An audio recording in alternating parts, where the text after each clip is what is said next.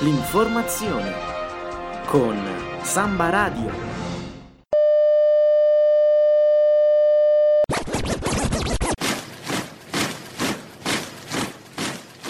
Universitari. Universitari di tutto il mondo. Svegliatevi.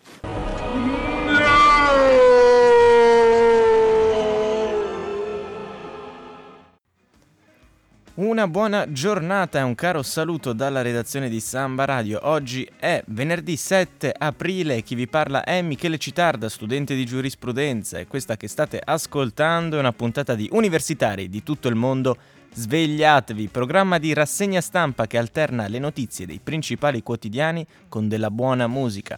Per cominciare in modo informato la giornata, prima di affrontare noiosissime sessioni di studio intensivo e prima di frequentare soporifere lezioni.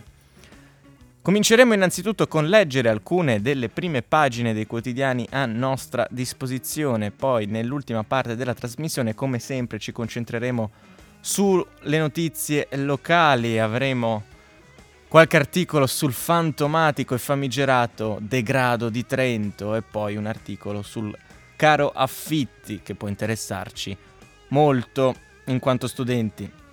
Prima di cominciare vi ricordo che per intervenire e seguire meglio la trasmissione c'è anche la pagina Facebook e quindi digitate universitari di tutto il mondo, svegliatevi e se volete mettete un like. Adesso prima di partire un po' di musica. Questi sono i Cooks, Bad Habit.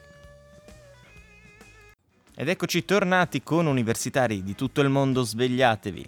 Andiamo a prendere la Repubblica, che titola Terribile ciò che ha fatto Assad, Trump pronto all'azione militare, il Pentagono studia i piani per la Siria, Putin il sostegno al regime non è scontato.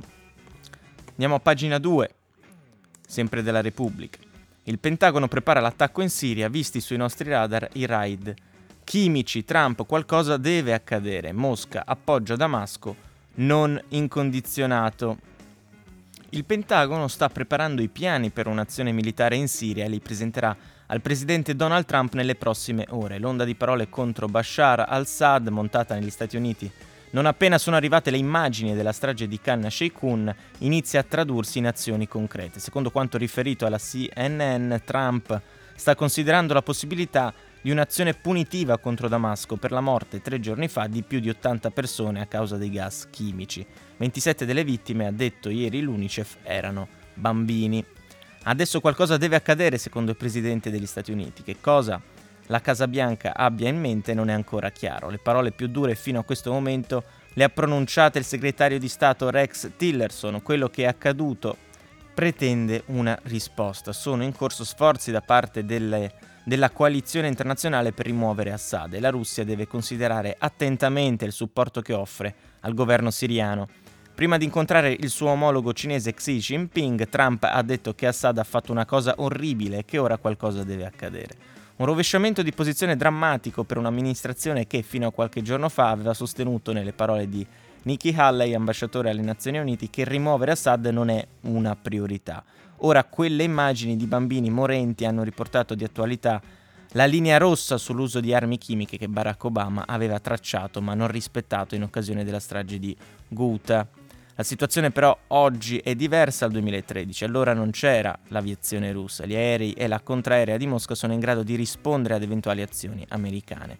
Quelli siriani no, e il rischio che colpendo basi militari siriane si uccidano anche militari russi è evidente, ma gli Stati Uniti non sembrano volersi tirare indietro, avrebbero foto dell'aereo che ha lanciato le bombe e i risultati delle autopsie che confermano l'uso di sarin. La macchina sembra ormai essersi messa in moto e anche il leader russo Vladimir Putin lo sa, pur continuando a difendere l'alleato, ieri il suo portavoce ha dichiarato all'agenzia AP che il sostegno a Assad non è incondizionale. Dalla Germania la cancelliera Angela Merkel ha definito barbarico il massacro, mentre in Turchia il presidente Erdogan ha invocato la punizione divina sul governo siriano. Mentre alle Nazioni Unite si discute una risoluzione di condanna che finora ha incontrato il no di Mosca, in Siria la gente aspetta, gli umori che filtrano dai social media evidenziano il timore che l'ennesima ondata di emotività non porti comunque alla soluzione di una crisi che, come dice l'assistente alto commissario eh, all'UNHCR Volker Turk è fatta tutti i giorni di bombardamenti, assedi, morti e gente che non ha cibo né medicine. La Repubblica fa poi un'elencazione di quelle che sono le opzioni a disposizione degli Stati Uniti. Attacchi aerei, missili cruise, no-fly zone, la safe zone e l'intervento sul terreno. In realtà, notizia di stamattina, prendo l'ANSA, Siria, Trump sferra l'attacco lanciati 59 missili da navi USA su base aerea. Attacco chimico, prima operazione militare contro Assad dell'attuale presidenza americana. Nessun bambino deve soffrire come quelli. Gli Stati Uniti hanno lanciato 59 missili cruise verso la base aerea siriana da cui si presume sia partito l'attacco con armi chimiche nella provincia di Idlib. Si tratta di, miss- di missili Tomahawk lanciati da due navi americane di stanza nel Mediterraneo. Il primo attacco dire- diretto americano alla Siria dall'insediamento del presidente Donald Trump. Quest'ultimo non aveva preannunciato l'operazione, sebbene in giornata il suo messaggio sulla crisi siriana fosse stato più netto che nei giorni precedenti. Nessun bambino dovrebbe soffrire come hanno sofferto quelli siriani, lo afferma Trump e ha aggiunto il bombardamento americano in Siria è nel vitale interesse della sicurezza degli Stati Uniti. La Siria ha ignorato gli avvertimenti del Consiglio di sicurezza dell'ONU, ha sottolineato Trump e, ha chiesto al mondo di unirsi agli, agli Stati Uniti per mettere fine al flagello del terrorismo. E avete appena ascoltato gli After Hours con un pezzo un po' spinto sui giovani d'oggi Ciscatarro. Su, andiamo al Corriere della Sera che titola con una notizia di eh, politica interna. La frenata del PD, Renzi, crisi, noi con il governo. Pagina 2 l'approfondimento. Renzi esclude subito la crisi, questi sono giochini anti-PD. L'ex premier, noi con il governo, Torrisi rifiuta di dimettersi, Alfano allora è fuori da AP. La tensione resta, ma il vento impetuoso di crisi che soffiava al mattino è diventato leggera brezza a sera. Sono bastate le parole di Angelino Alfano prima, se il PD vuole la crisi lo dica chiaro, e quelle spazzadubbi di Matteo Renzi nel pomeriggio. Non voglio sentire la parola crisi per derubricare il caso Torrisi, da mina pronta ad esplodere trascinando il paese ad elezioni anticipate a semplice incidente che lascia comunque strascichi pesanti nella maggioranza. L'elezione a sorpresa mercoledì del senatore di AP Salvatore Torrisi a presidente della Commissione Affari Costituzionali del Senato, che si occuperà della legge elettorale, al posto di quella prevista del PD Giorgio Pagliari ha infatti scosso il palazzo. Oltre alle opposizioni, nel voto segreto potrebbero aver votato in dissenso dalle indicazioni anche Bersaniani, centristi, perfino Piddini. Un patto segreto anti-Renzi? Un modo per imporre una legge elettorale pienamente proporzionalista? Di fronte alla drammatizzazione del PD siamo al dadaismo, diceva Matteo, Matteo Orfini, è stato Alfano ad assicurare che noi siamo stati leali, come sempre, siccome non siamo nati ieri e abbiamo capito il giochino, dico che non ci stiamo. Se qualcuno cerca pretesti per far cadere il governo e andare al voto anticipato, lo dica chiaro. Non solo, il leader di AP ha intimato al suo senatore Torisi di dimettersi, ricevendone in cambio un secco no. E concludendo, prendo atto della scelta di Torrisi, Amen ha scelto la sua strada, non rappresenta più AP. A chiudere la questione ha provveduto Renzi, frenando la discussione su un episodio grave e profondamente antipatico non può far tornare il linguaggio a quello della Prima Repubblica. Noi la parola crisi di governo non la vogliamo sentire. I giochini contro il PD al Senato non vanno confusi con l'azione del governo che va sostenuta e difesa e ha rilanciato la palla agli avversari. Ora sia il fronte che ha eletto Torrisi a fare una proposta di legge elettorale. La tensione resta. Passiamo adesso nuovamente alla Repubblica.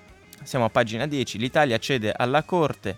UE ammette colpe su Bolzaneto e risarcisce sei delle vittime. Il patteggiamento a Strasburgo, a ciascuna 45.000 euro per danni morali l'impegno del governo subito regole adeguate per colpire gli abusi. La notizia la ritroviamo anche sul Fatto Quotidiano che eh, riassume un po' eh, il tutto. Siamo a pagina 12. Bolzaneto, l'Italia ammette abusi e promette il reato di tortura per l'Europa è già inadempiente. Almeno una decina dei 65 cittadini italiani europei che avevano fatto ricorso alla Corte europea dei diritti umani contro gli, abu- gli abusi e violenze nella caserma di polizia di Bolzaneto, lugubre avamposto carcerario al G8 di Genova nel luglio 2001, hanno accettato il risarcimento di 45.000 euro proposto dal governo italiano. Si aggiunge alle provvisionali dai 2.500 ai 15.000 euro ordinate dai giudici penali nelle sentenze che hanno condannato funzionari di polizia, ufficiali, agenti e medici della penitenziaria, pure in larga parte salvati dalla prescrizione.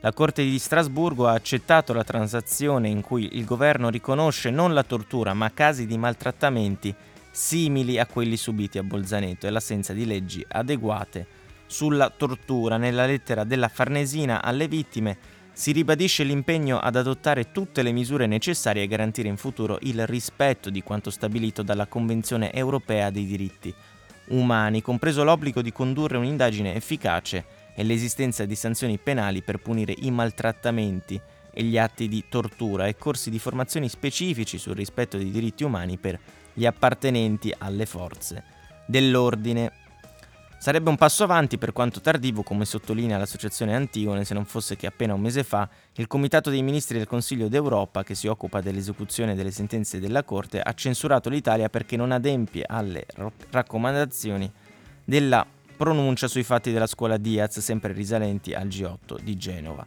Oltre 60 feriti e 93 arrestati con prove false. Anche per la mancata approvazione della legge sulla tortura, il progetto in discussione non contiene le norme su imprescrittibilità, sanzioni disciplinari e codice identificativo sulle divise sollecitate dalla Corte. Di frasi ipocrite del governo ha parlato Vittorio Agnoletto nel 2001, portavoce del Genoa Social Forum che contestava il G8. E ben ritrovati con universitari di tutto il mondo, svegliatevi, avete appena ascoltato i Kasabian, Days Are Forgotten.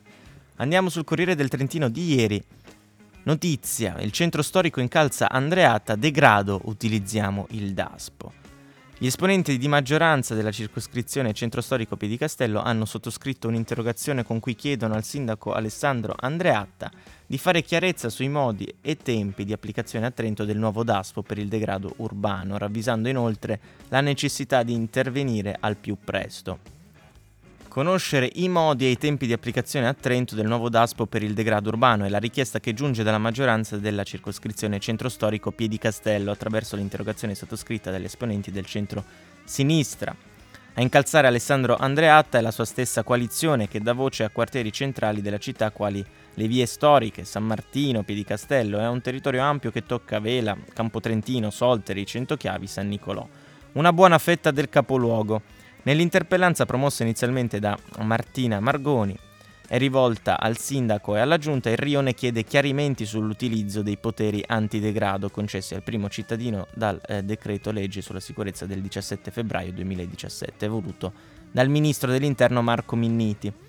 Ravvisando anche la necessità di intervenire al più presto e con decisione, il sindaco si legge si è dichiarato pubblicamente soddisfatto per l'impianto della nuova legge, in quanto i primi cittadini attendevano da anni un testo sulla sicurezza urbana che fino a quel momento non esisteva. Il documento prosegue citando l'ulteriore commento di, Andrea, di Andreatta. È stato considerato che oggi è consentita ai primi cittadini una maggiore autonomia sulla lotta al degrado, seppur in sintonia con il commissario del governo o il prefetto. Ancora, il signor sindaco concorda sul fatto che prostituzione ostentata, traffico di stupefacenti, vandalismi, accattonaggio molesto sono i temi su cui anche nel capoluogo si parla con il commissario del governo. Inoltre, il primo cittadino si è dichiarato soddisfatto perché viene garantito qualcosa in più e vi sono maggiore autonomia e responsabilità per gli amministratori, elementi che loro stessi avevano richiesto. Il decreto consente più rapidità nelle decisioni e permette di intervenire con un'ordinanza per situazioni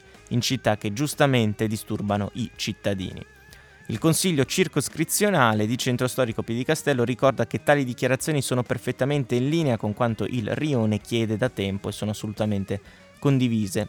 Nella nostra città, continua il documento, si manifestano frequentemente episodi quali quelli riportati nell'intervista al sindaco. Il Consiglio circoscrizionale Chiede comunque alla giunta comunale di comunicare le modalità e le tempistiche con le, con le quali intende procedere all'attivazione nuova, delle nuove norme del decreto legge sulla sicurezza alla luce dei frequenti episodi criminosi, in particolare connessi allo spaccio di stupefacenti che si verificano a Trento nell'intento di garantire maggiore sicurezza ai cittadini.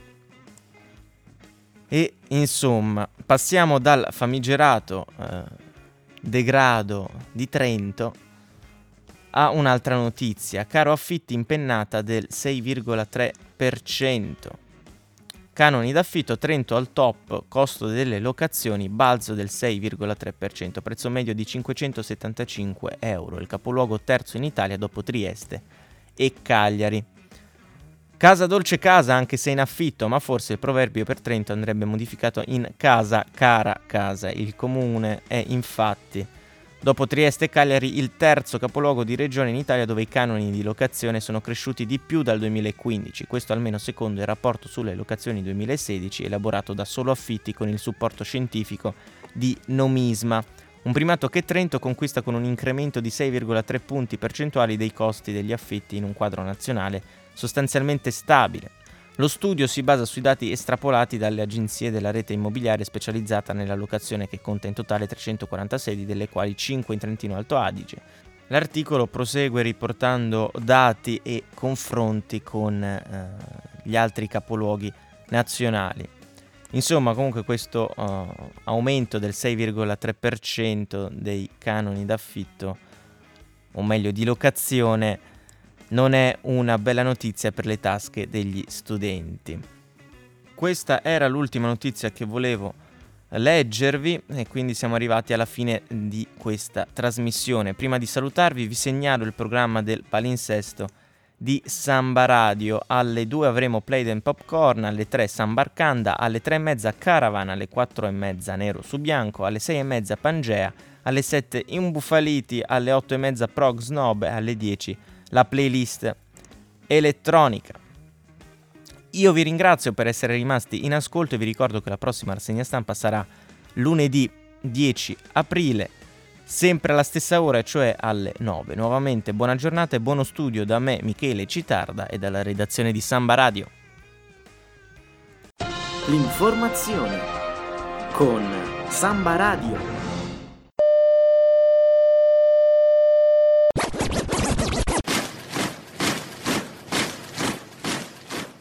Universitari.